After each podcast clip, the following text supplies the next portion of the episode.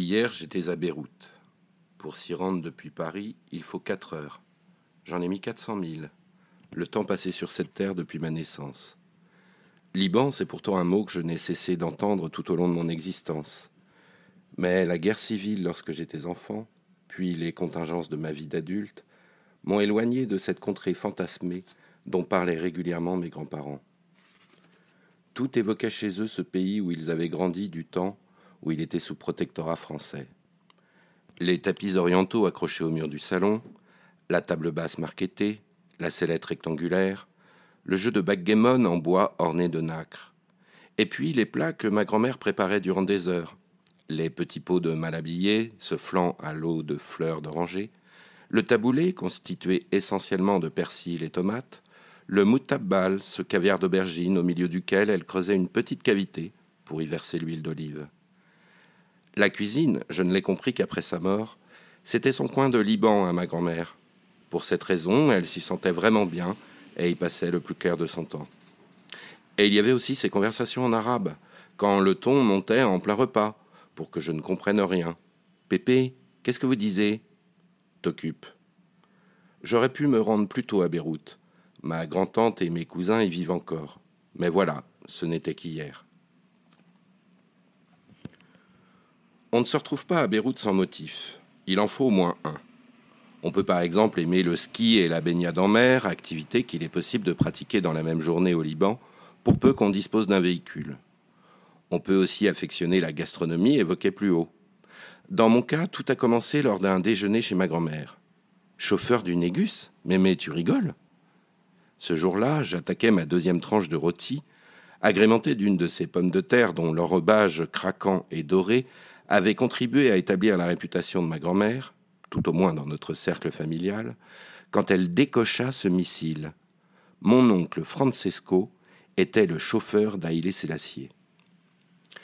Des années que je venais un samedi sur deux déjeuner avec ma grand-mère, et d'un coup, pan Le samedi, et c'était un rituel, je passais chez elle vers onze heures. Elle me confiait sa carte bleue, 2777, tu te souviendras? Enfin, mémé, ça fait cent fois que tu me la passes, ta carte.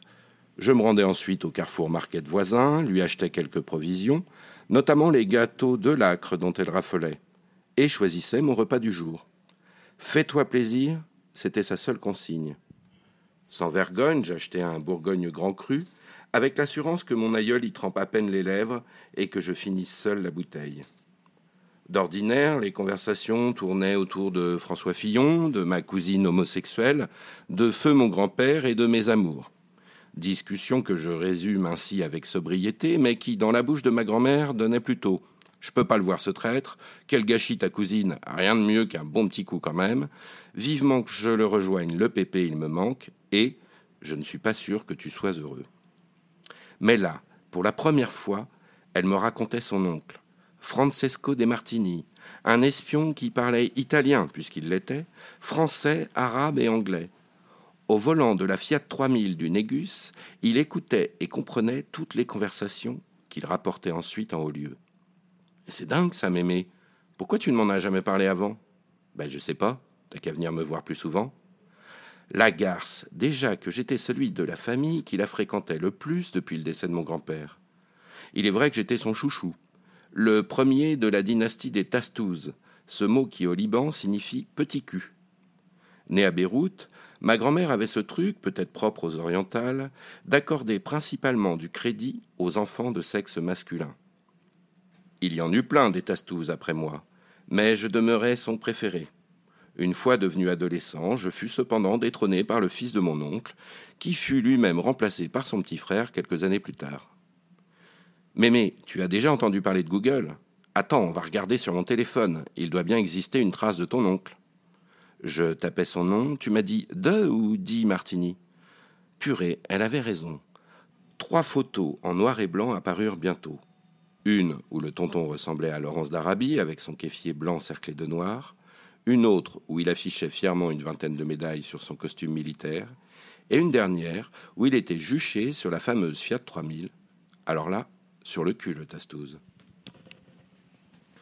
Ma grand-mère m'a fait la gueule une fois, a posteriori, je me dis que si j'avais eu 90 piges et que sur 90 pages, mon petit-fils m'avait traité de vieille bique, peut-être aurais-je moi aussi réagi de la sorte.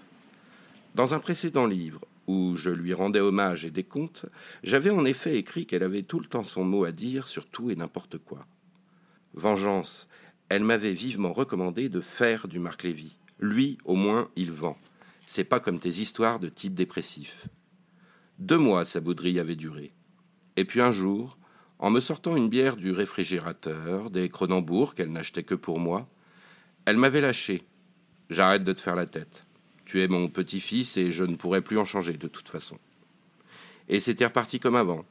Le traditionnel rôti patate, succédant à la petite clope d'avant-repas que je lui offrais et qu'elle crapotait avec un malin plaisir le Bourgogne Grand Cru, le gâteau avec une fine couche de nougatine, le café serré à la libanaise qu'on touille à mesure que l'eau est versée, les anecdotes sur tel et un tel, Nicolas Sarkozy un peu, Jacques Chirac beaucoup.